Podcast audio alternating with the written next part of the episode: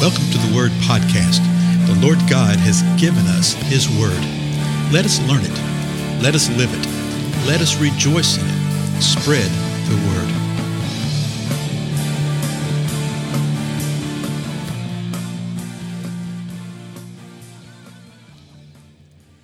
Blessings, everybody. This is Dale. Thank you so much for joining with me today on the Word Podcast. We're continuing our examination of the parables of Jesus. And today I want to take us to the Gospel of Mark. And we're going to begin with the explanation of a parable that we've already looked at in Matthew in quite detail the parable of the sower, uh, the parable of the seed, the parable of the soil, right? And it's really a parable about the soils more than anything, the seed in the soil. So you'll remember that parable. I want to start with uh, Jesus uh, giving the explanation of what that parable is about and the purpose of it. Uh, he said the similar, same type of thing in Matthew 25, uh, but I want us to see what Mark says. And I just want to be reminded of this, and then we'll move into another parable, hopefully, if we have time. So this is Mark chapter 4, verse 10. As soon as Jesus was alone, his followers, along with the twelve, began asking him about the parables. And he said to them, To you has been given the mystery of the kingdom of God, but those who are outside get everything in parables, so that while seeing they may see and not perceive, and while hearing they may hear and not understand. Otherwise, they might return and be forgiven. And Jesus said to them, Do you not understand this parable? How will you understand all the parables? So Jesus has told them uh, what the point is, okay? That the parables were given to those that are outside, okay? Those who believe, those who are disciples, the mystery of the kingdom of God are given to them. So if you believe, you're going to receive an understanding of the mystery of the kingdom of God.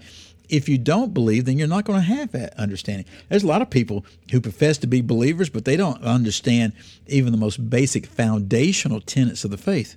That reveals some things to you. Then Jesus says this Hey, he actually quotes in verse 12 a passage from the Old Testament seeing and not perceiving, hearing and not understanding that idea. You see what he said? If you don't understand this parable, how are you going to understand the other ones? And then he explains how to interpret this parable and what it means. And this actually gives us an outline for interpreting parables. Verse 14, Jesus says, The sower sows the word. These are the ones who are beside the road where the word is sown. And when they hear, immediately Satan comes and takes away the word which has been sown in them. Verse 16 In a similar way, these are the ones on whom seed was sown on the rocky places, who, when they hear the word, immediately receive it with joy. And they have no firm root in themselves, but are only temporary. Then, when affliction or persecution arises because of the word, immediately they fall away. And others are the ones on whom seed was sown among the thorns. These are the ones who have heard the word. But the worries of the world and the deceitfulness of riches and the desires of other things enter in and choke the word, and it becomes unfruitful. And those are the ones on whom seed was sown on the good soil, and they hear the word and accept it and bear fruit 30, 60, and a hundredfold. So Jesus gives us a little more detail about what each one of these things means than Matthew does, or additional detail. Perhaps that's the way I should say it, okay? Then he can keep speaking, verse 21. And Jesus was saying to them, A lamp is not brought to be uh, brought to be put under a basket, is it? Or under a bed? Is it not brought to be put on the lampstand? For nothing is hidden except to be revealed, nor has anything been secret, but that it will come to light. If anyone has ears to hear, let him hear. And Jesus was saying to them, Take care what you listen to. By your standard of measure, it will be measured to you, and more will be given you besides. For whoever has, to him more shall be given, and whoever does not have, even what he does have shall be taken away from him. So Jesus is telling some truths right here. Uh, these things about the lamp and the taken away were actually parables in another gospel. Mark doesn't present them in a parable type format right here. He, just tells them the truth about it. He said, This is what it is. Then we come to verse 26. This is a parable.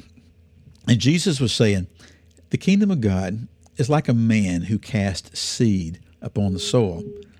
And he goes to bed at night and gets up by day, and the seed sprouts and grows. How, he himself does not know. The soil produces crops by itself first the blade, then the head, then the mature grain in the head. But when the crop permits, he immediately puts in the sickle because the harvest has come. So it's a kingdom parable. It's a parable about the seed, but it's not the parable of the seed that we, you know we just looked at. It's a different thing.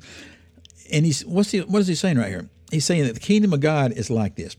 A man casts the seed into the soil when he wakes up the next morning, you know, in other words, a few days later, whenever, he looks out there and it's sprouted. He has no idea how it occurs. He just knows that it occurs. You know, there's so much within the kingdom that I think that we try to, uh, for lack of a better word, psychoanalyze, that we try to explain, that we try to understand. And it's not necessarily for us to understand at this particular moment in time these things happen. The seed sprouts. The man doesn't know how. And then you see you have the blade, then you have the head, then you have the mature grain. In other words, there's process to this. There's growth that occurs within the kingdom of God. And then at the right time, when the crop permits, at the permissible time, what occurs? Yeah, the harvest. The harvest has come. So Jesus has given us some real insight right here as to what the kingdom is, how the kingdom grows. I think we as believers would do well if we kept this in mind when we're talking about all the things that we do in the name of the Lord, particularly the religious activities. Well, think about that. Mark 4 26 through 29. I'm Dale. I'll see you in the next episode. Goodbye.